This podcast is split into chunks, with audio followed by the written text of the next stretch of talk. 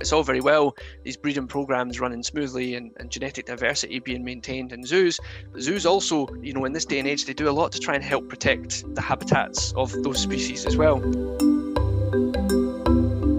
Thanks for tuning in to episode 8 of season 1 wee blue dot a conservation podcast. Enjoy listening everyone, and thank you for joining today's episode of Wee Blue Dot. It's great to be joined today by Adam Welsh, Head of Education at Five Sisters Zoo in Scotland. Adam is a zoology graduate and has a master's in biological sciences, wildlife behaviour, and conservation. He has a variety of conservation experience that I'm excited to chat to him about today, and we're so glad to have him on the show. And with that, Adam, welcome to Wee Blue Dot. Thank you very much. It's very nice to, to be invited along today. So, first of all, can you start off by telling us where you're joining us from today and how's life been over the last crazy year?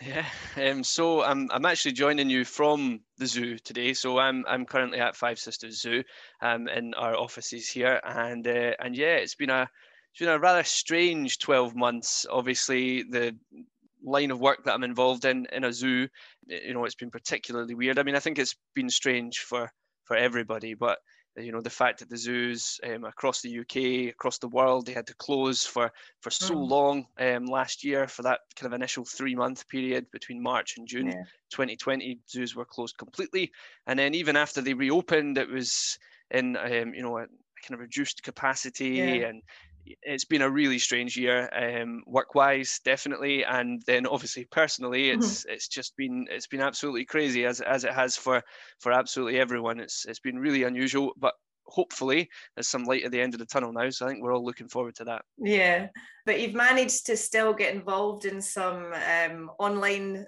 education and stuff, haven't you? But we can come back to that in a wee minute in regards to Five Sisters. So, first of all, can you tell us how you got into conservation and the role you're in today and what kind of things you studied and stuff like that?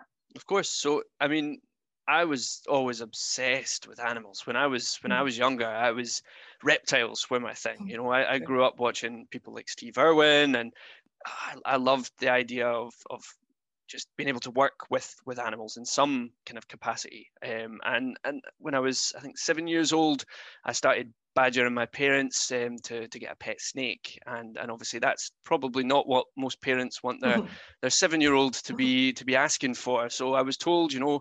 When you're 10, um, you know, if you can answer all these questions, if you go away, you read up, you read books about them, and you're able to answer lots of questions about about snakes when you're 10 will, will possibly consider buying you a corn snake. And that obviously they thought that was the end of it. You know, they, they told me this on a in, in the car one one evening on the way home when I was seven years old. But you know, right enough, three years later, I turned ten and I was still, you know, badgering away. You know, please, can I get this? Can I get yeah. this snake? And I had read books. I'd read up on this. I really, really wanted this. Um, and and I was fortunate enough that they trusted me, so I was um, I was able to get this this pet corn snake, Sissy, who actually still Sissy still around, yeah, uh, still around today. So um, Sissy, and uh, that's where it started really. Cool. Obviously, I had this pet snake, and then a few years later, I, I got a second pet snake, mm. Annie. Um, so Sissy and Annie, and um, and yeah, that's that's where this kind of love for for animals really came from. And I was really fortunate. I actually grew up in West Lothian here in, in Scotland. And when I was about 12 years old, there was this there was this very kind of small um, garden centre near me um, called Five Sisters Garden Centre that had actually just um, they basically they, recently um, acquired a zoo license because they had a few animals that they had on show and uh, and and they needed the license in order to do that. Mm-hmm. And and I was really lucky. I asked if I could come along and, and help out. And yeah. obviously, that's definitely not something that can happen nowadays. I was 12 at the time, um, but I was really fortunate. They said yes. I was able to come along and, and kind of help out and volunteer on the weekends. And I did that right the way through high school. And um, it was kind of, I got a lot of stick for it actually, because mm-hmm. you know you can imagine when you, you go to school on a Monday and everyone's, oh, what were you up to the weekend? I was at this party or that party. Oh, I was I was at the zoo. I was helping clean out, you know, donkeys and goats, and because that's that's really what was here at the time. Yeah. You know, some kind of smaller, uh, kind of domestic goats, donkeys, pigs, sheep, um, and then we, you know, there was a small kind of reptile collection at the time as well. And then I just continued with that through high school, and I decided when I was finishing up in high school that I really wanted to kind of take this further, and mm. I, I, wanted to pursue a degree in, in, zoology or animal biology. So I was I was really lucky um, to be given a place through at the University of Stirling, where I studied animal biology for four years. It was an undergraduate course there, and while I was studying there, Five Sisters really started to to evolve, and mm. it kind of moved from this small sort of garden centre petting zoo to a proper proper zoo and, yeah. and they really kind of got involved in conservation education. They started focusing a bit more on, on real time kind of conservation projects mm. as well. And uh, and I was fortunate then that you know I obviously had ties with the place, and through university I, I worked as a part-time zookeeper. And it was around about that time that Five Sisters Zoo rescued three circus bears. So I was I was here at the zoo when when just after they they arrived, and, and I had the opportunity um, to to kind of assist with some of that work, which mm. was incredible. Uh, and when I graduated university, that's that's when I really decided that um, you know I, I, was taking a break from the kind of zoo world, mm-hmm. and I, I went off. Um, I, I, went abroad to over to over to West Africa actually, where I was involved in um, a, a, kind of conservation project, and that was the, the first sort of post university role. Um, was working in field sites over there in, in Ghana, which was fantastic. Um, and after a year of doing that, I moved back to Scotland. I was jobless at the time, mm. and um, you know, five sisters, I was really lucky. They they offered me a position in their education team, and zoo education was something I'd kind of been involved in a bit before, a bit with before, but um, you know, it wasn't really a full time job for me. Mm. Um, and so this was the first time I'd been involved with it properly, and I was really lucky to be working underneath um, at, at somebody called Nathan Roberts. He was a fantastic boss at the time. Uh, he was at the head of education here at Five Sisters, and he was a great mentor. Um, and he was really focused on a lot of the kind of outdoor learning side of things, and and that really that was incredibly inspiring to see. Uh, so after a couple of years working with Nathan, working with the education team here at Five Sisters, I went off and pursued my master's degree, so a research master's in biological sciences. And it was after that, so about two and a half years ago, I found out that you know Nathan had actually he'd left the, the zoo as well to pursue you know a, a different kind of line of work.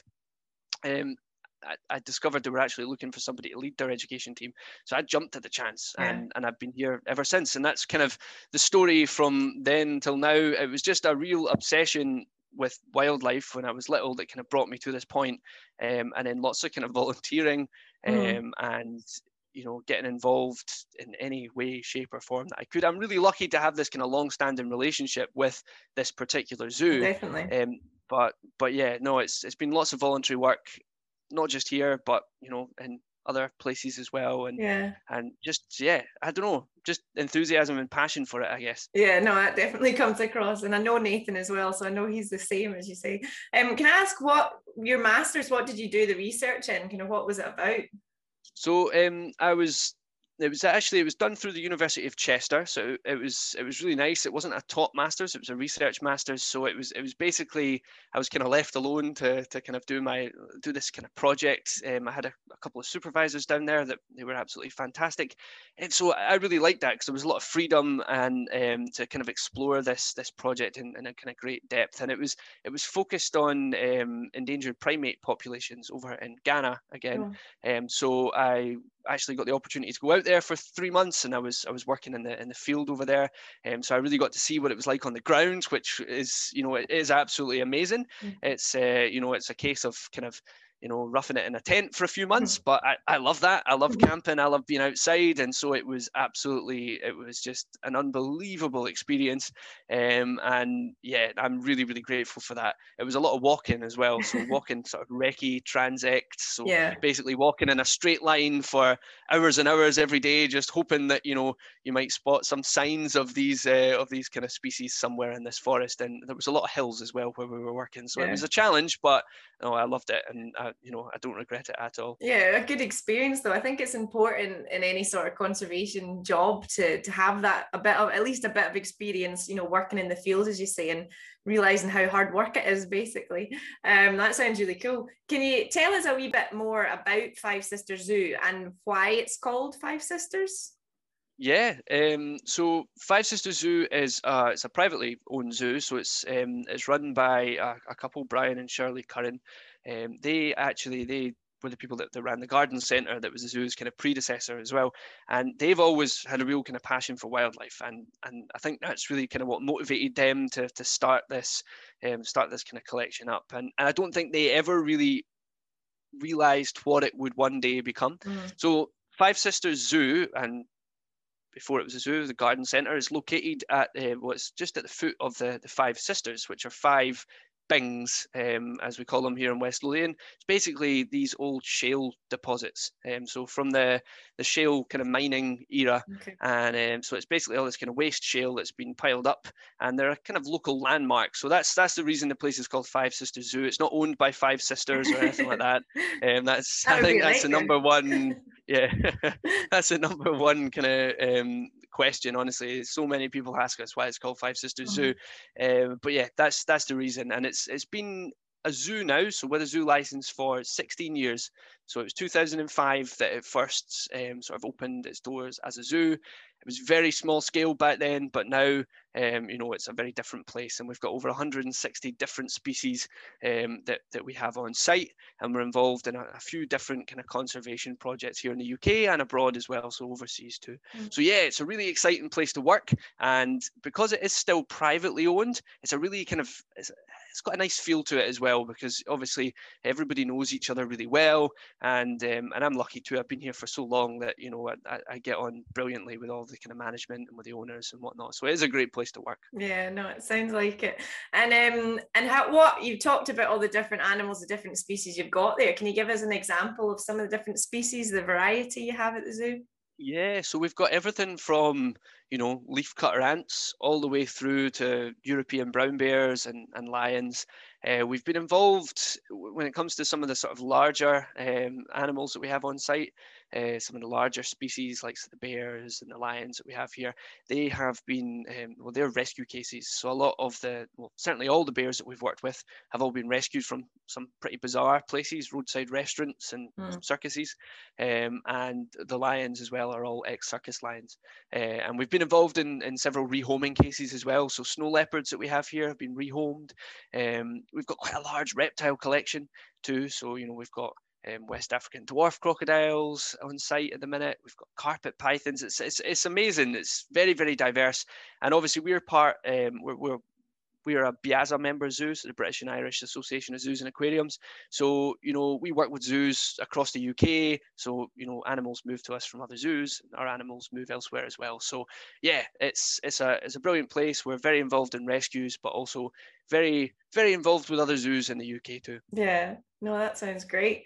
And uh, and what does your current role kind of entail on a on a day to day basis? Maybe normally before COVID, we'll talk about first, and then we can talk about during COVID so yeah, before COVID, it seems like a kind of distant memory now. But um, we obviously the education team here, which I'm really lucky to kind of uh, be head of, we are normally on a kind of day-to-day basis we're involved with any visiting groups. So you know schools that might be visiting universities colleges nurseries you know other different organizations that might be bringing young people along for the day or you know adult groups we tend to deal with them more often than not. So we'll run different education sessions. And um, we have a real kind of emphasis on trying to get people outdoors as, as much as, as possible. So we've got a nice wildlife pond here. We do kind of lots of um, pond dipping down there and invertebrate id and um, we, we go outside and we, we kind of run bug counts out and about around the park.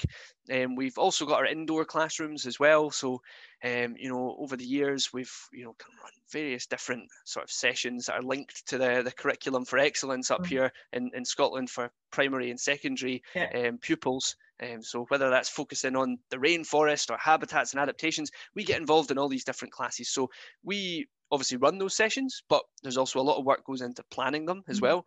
Um, and then on top of that, all of the sort of signage and interpretation around the park, that's our responsibility to make sure that we're updating that as much as possible. And things change so much in the world of wildlife. You know, yeah. a species could be, you know, listed as least concern one week and then it's vulnerable to extinction the next mm-hmm. because there's been a big meeting somewhere and decided to kind of, you know, upgrade the status or downgrade the status. So we have to kind of keep on top of those things mm. um, and then also make sure that, you know, our interpretation is exciting and engaging and is actually, you know, telling us the story that we want it to tell.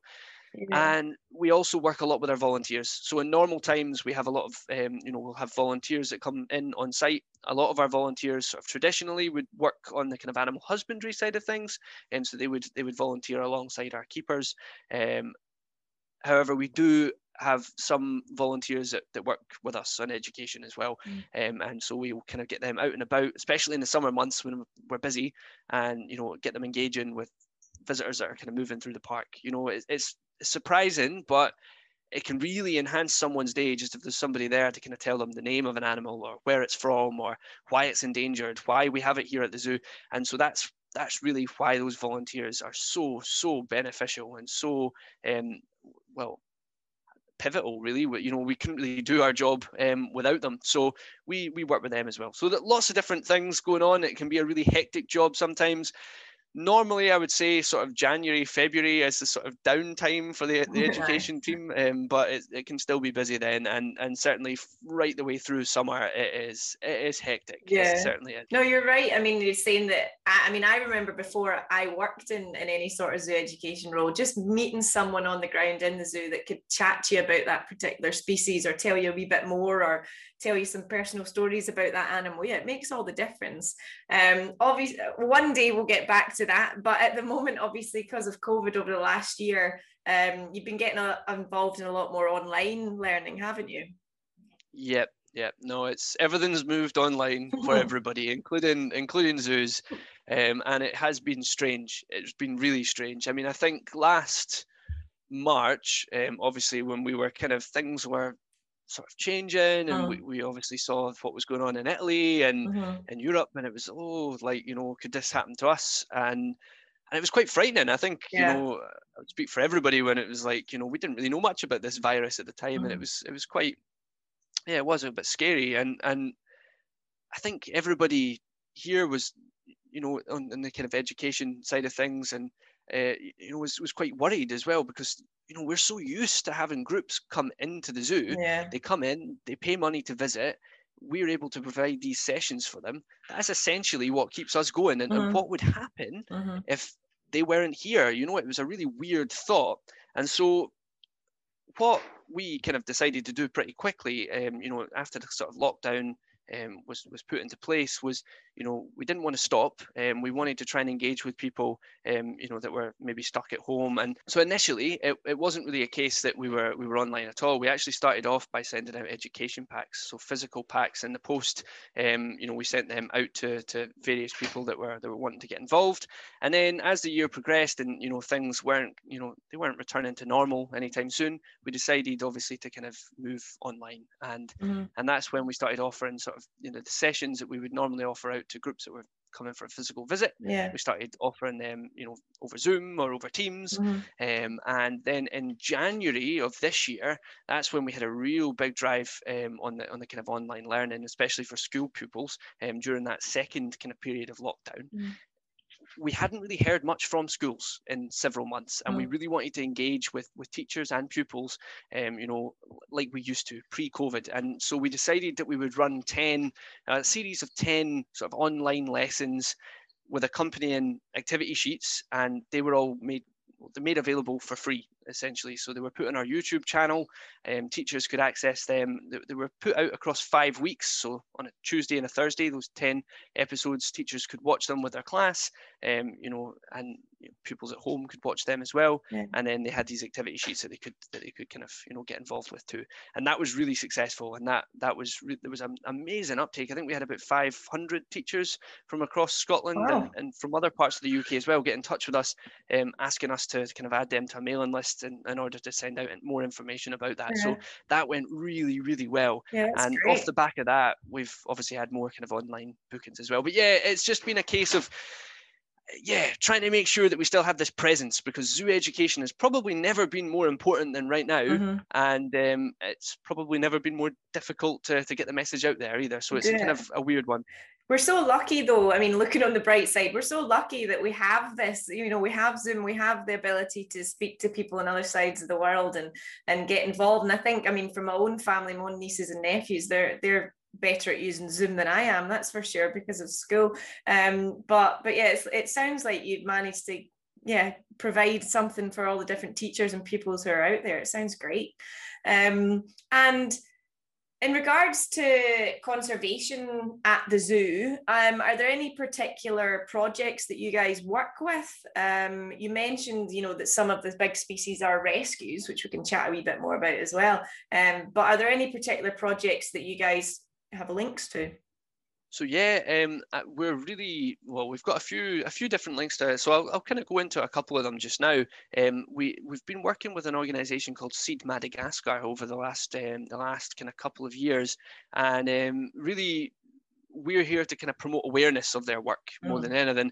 And uh, we also sell. They make all sorts of different um, kind of they were making bracelets at one point, um, but you know throughout COVID they were making masks mm. um, as well, and, and we were selling them in our shop here when we could, or posting them out to people, you know, online purchases, and um, when the shop hasn't been able to to open, uh, and and that kind of helps generate a small kind of income for for them uh, for Seed Madagascar, a small amount of money, a small amount of funding for for Seed um, and for their work. So that's how we're kind of involved with them, mm-hmm. and we try and support them in any way that they we possibly can. They have an amazing project ongoing at the moment called Project Ala, um, where they're trying to um, plant forest corridors to link up a few sort of small isolated pockets of forest in southern Madagascar, mm. and that's the project that we kind of are directly trying to support here at Five Sisters.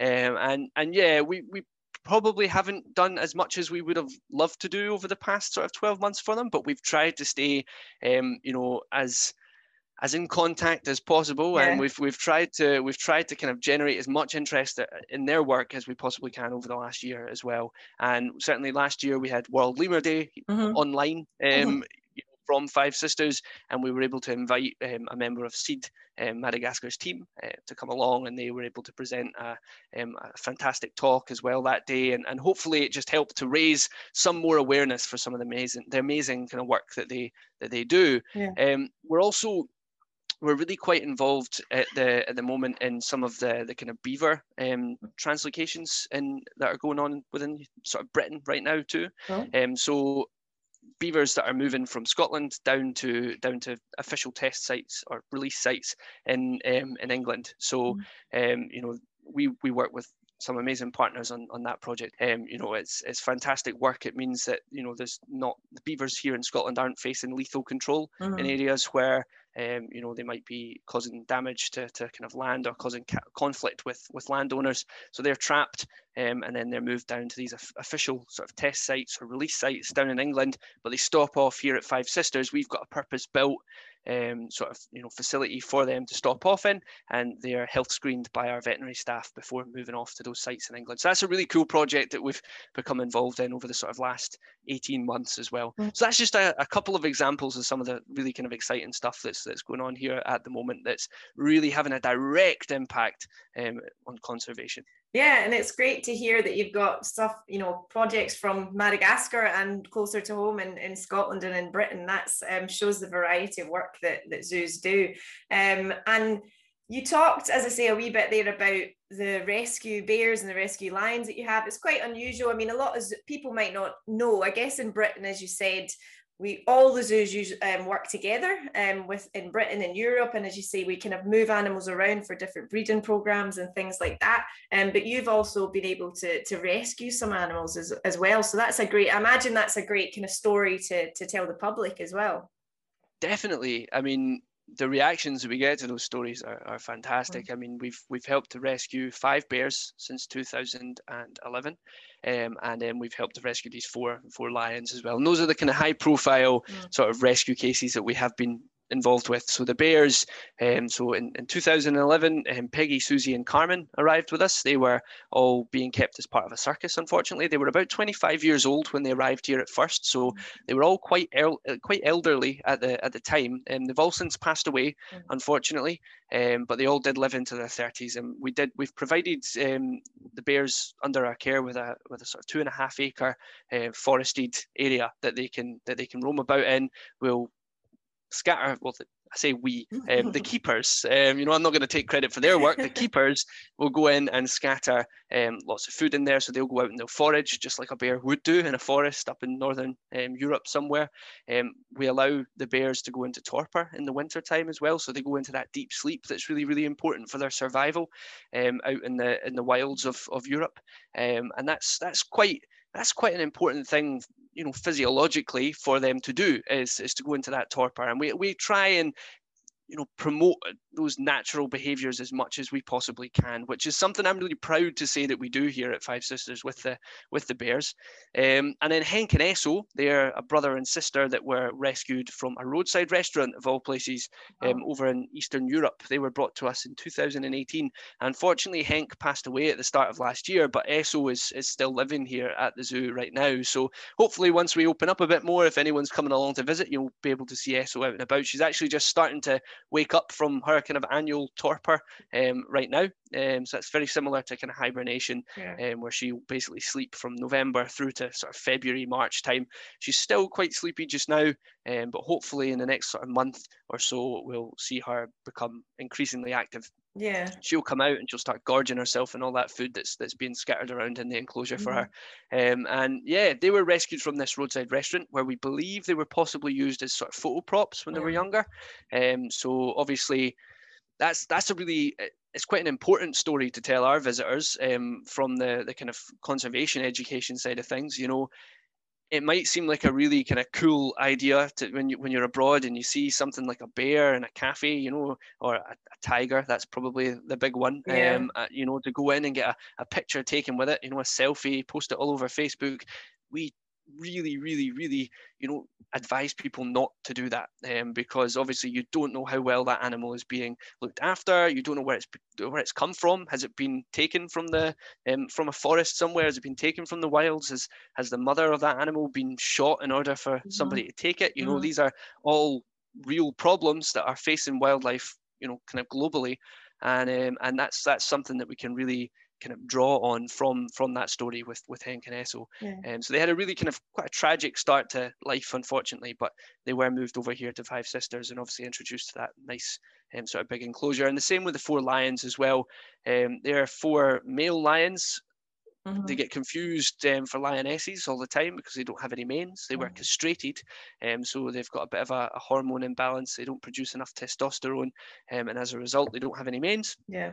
Um, and unfortunately, they also had their claws removed by the circus that was keeping mm. them as well, which is obviously not a nice procedure for a lion to be going through. So, um, again, it's a really good opportunity for us to kind of, you know, tell visitors about about this and and you know tell them why this why this is wrong um you know why keeping animals like this is not in their kind of best interest and and obviously um hopefully our visitors can draw on this and it'll help them make informed decisions in the future yeah. if uh, if they're you know ever witnessing anything um, or, or kind of put in a position where they're making a decision about whether or not to, to get a picture with something. No definitely. I think that um, it's raising awareness isn't it? Because i mean over the last year or so it became trendy and more people knew about it because of the likes of tiger king and programs like that. But it goes across so many species as you say um, with the likes of the bears as an example or monkeys and all sorts of parts of the world. But it's just raising awareness a wee bit to just be just kind of think about it before you do it. If you are abroad eventually, when we can go on holiday again,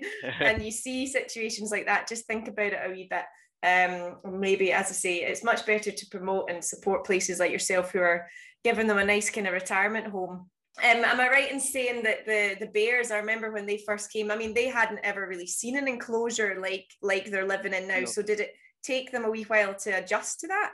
It did. We've actually we've had to the, the enclosure is sort of two and a half acres in, in size um, in its entirety, mm-hmm. but we have the ability to kind of split it up into three smaller parts. Yeah. Um, and then they all obviously have smaller indoor dens as well.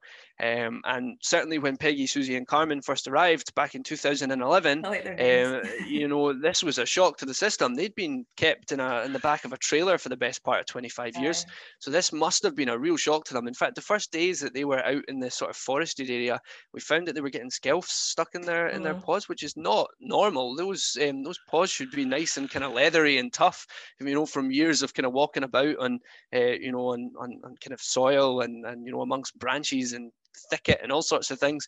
And, and unfortunately, that just wasn't the case. And so, what we had to do with them, and then with Henk and Esso in 2018, was kind of introduce them to this enclosure gradually. Um, we didn't want to just, you know, put them in a state shock yeah. by saying, here's two and a half acres, go out and enjoy it. That's not what you do, you know.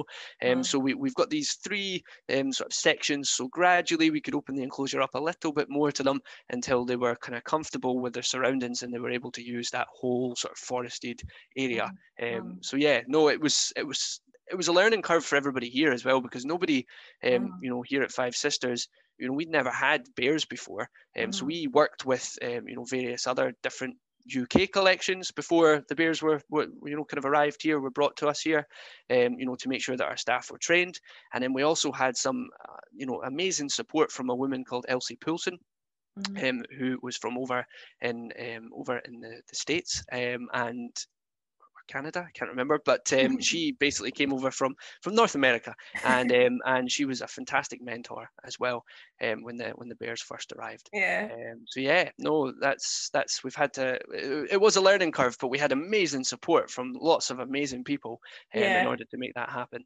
No, it sounds. I mean, I've seen the enclosure obviously, and it is it's a lovely enclosure for them. And I can imagine it's once they get acclimatized, it's a nice place for them to to live and retire. Um, I was laughing there for anyone who's not Scottish who's listening. A skelf is a splinter, isn't it? I had this conversation recently with yes. someone who didn't know what a skelf was, so just some Scottish translation there for you. Yeah, um, so sorry about that. no, it's fine. It makes me laugh, but I'm having to think about these things more, which is quite funny. Um, do you have any particular animals in the zoo that you've mentioned reptiles already, but do you have any particular animals in the zoo that you really love working with or getting to to spend time around? I um, unfortunately these days um, I, don't, I don't really have much to do with the, the kind of husbandry side of things. Obviously, being um, you know being involved in the, in the, world of zoo education is definitely a full time role, mm. um, more than a full time role sometimes. Um, so I've got enough to keep me busy, um, you know, on, on that side of things. So I, I leave that obviously to to the keepers. They do an, an amazing job. I yeah. think we've got 16 or 17 zookeepers here at Five Sisters, and they're an incredible team um, and you know they work so so hard uh, you know through all conditions all times of the day you know through holidays weekends you know it doesn't matter they're here doing this incredible job.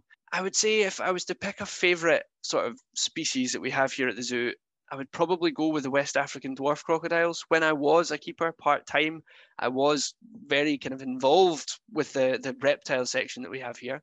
So mm-hmm. I did get to to assist with some of the, the work going on in the in the West African dwarf crocodile enclosure. Um, you know, a good few years ago now.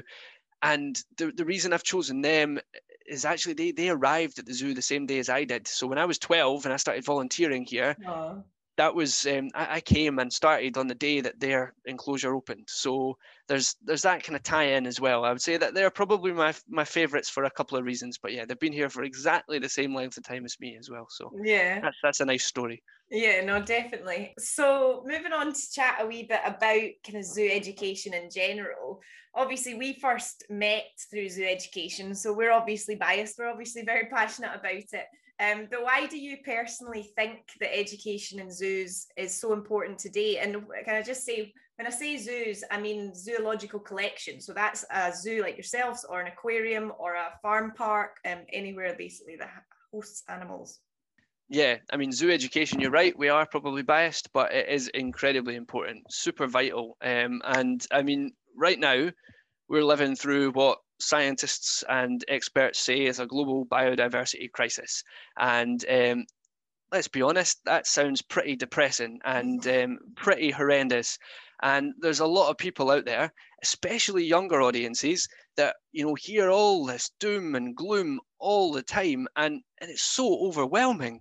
Like, yeah. you know, I get overwhelmed by it. So, you know, somebody at primary school here in Scotland or, you know, the equivalent, I know we're talking globally now, so it might not be primary school elsewhere, elementary school perhaps. Um, you know, it must be really overwhelming for them. And and I think this is what zoos do so well. Zoo educators are generally very, very positive people and they're very kind of solution focused. So, mm. you know, we're here to remind people that yes, we are in the middle of a global biodiversity crisis. Yes, it's scary. And yes, we do have to do something about it, but we can do something about it.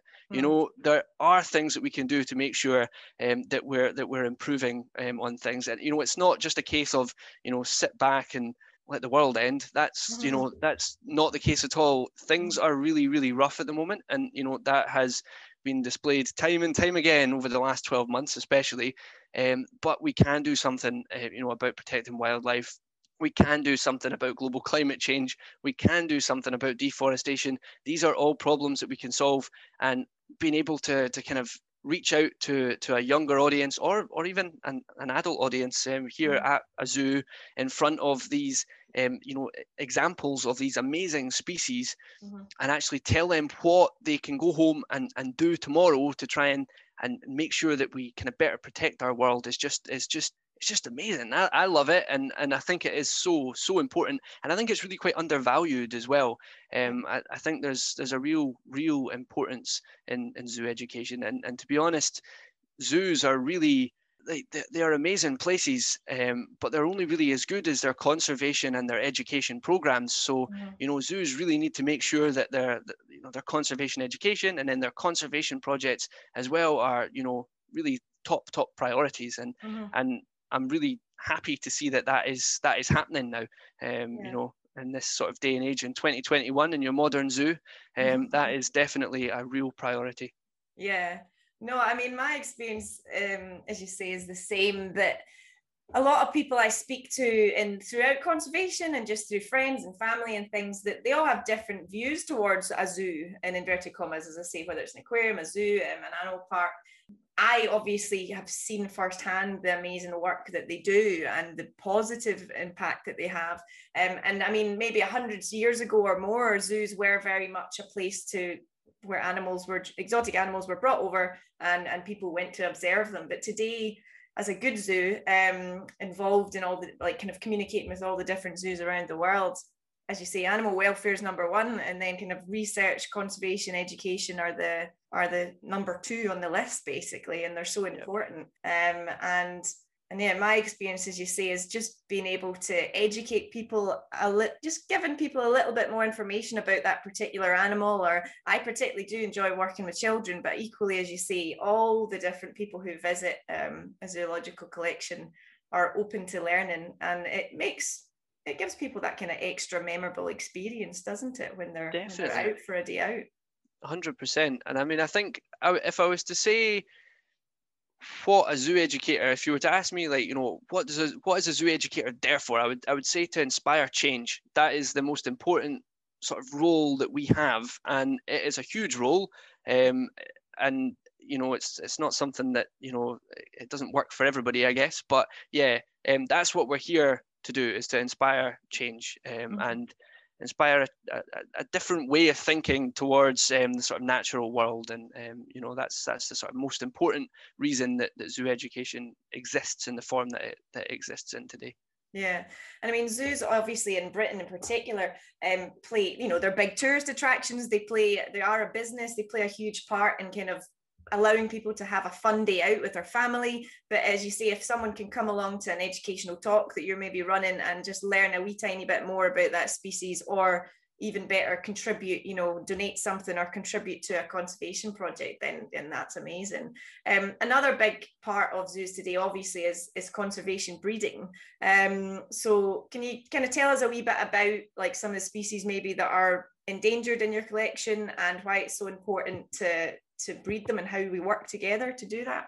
Yeah, so I mean, I think the nicest example that, that sprung to mind there. I mean, we, we we work with a whole sort of sweep of different endangered, critically endangered, vulnerable animals here um, at Five Sisters. But um, the Scottish wildcats that, that we mm. have on site, um, we were really, really um, delighted last year that, that there was three young kittens born here at Five Sisters Zoo. Harris, Jura, and Arran, um, mm. and and that was absolutely it was an amazing thing to see happen. It was the first time that there had ever been wildcats successfully breed here, and so they're all part of this uh, of the breeding efforts to try and help uh, help boost sort of population um, numbers. Um, and and Scottish wildcats, obviously, for, for those of you that are not um, listening from Scotland, um, I'm very aware of that now, um, so I'll keep I'll keep saying that. Um, they uh, obviously Scottish wildcats are they've had a, a bit of a rough time, um, obviously through kind of hybridization um, with domestic cats, with feral cats, um, and also you know there's the problem with feral cats kind of bringing diseases into um, sort of you know kind of small populations of, of wild cats as well, uh, and and so you know those feral cats have really caused um, sort of populations up in the Highlands of Scotland, uh, you know, to to plummet, unfortunately. And there's not very many of them left out there in the wilds of Scotland right now. So zoos have really kind of collaborated um, to to you know basically make sure that, that we're doing something about that.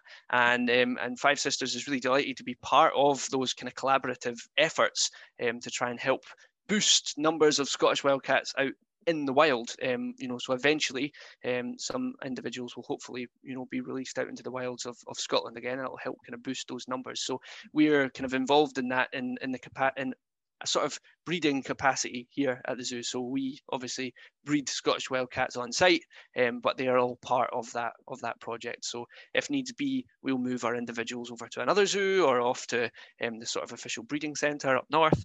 Um, and uh, yeah, they're all part of this bigger picture, which is really quite exciting. And I think that's the thing that people don't necessarily realise. Mm it's not as simple as breeding animals and then putting the offspring back out into the wild. It doesn't work like that. Zoos really have to work together to make sure um, that we're maintaining genetic diversity, um, you know, and and behavioural diversity in, in some cases as well. Um, and and that's really really a very kind of important important thing for, for zoos to kind of consider and for zoos to be involved in. So these projects tend to um, work best when there is this kind of collaborative effort between different zoos. Yeah, no, it, as you say though, it, it's an example of the kind of importance of the collaboration between zoos. And I think the average visitor coming in might not realize all that kind of work's going on behind the scenes.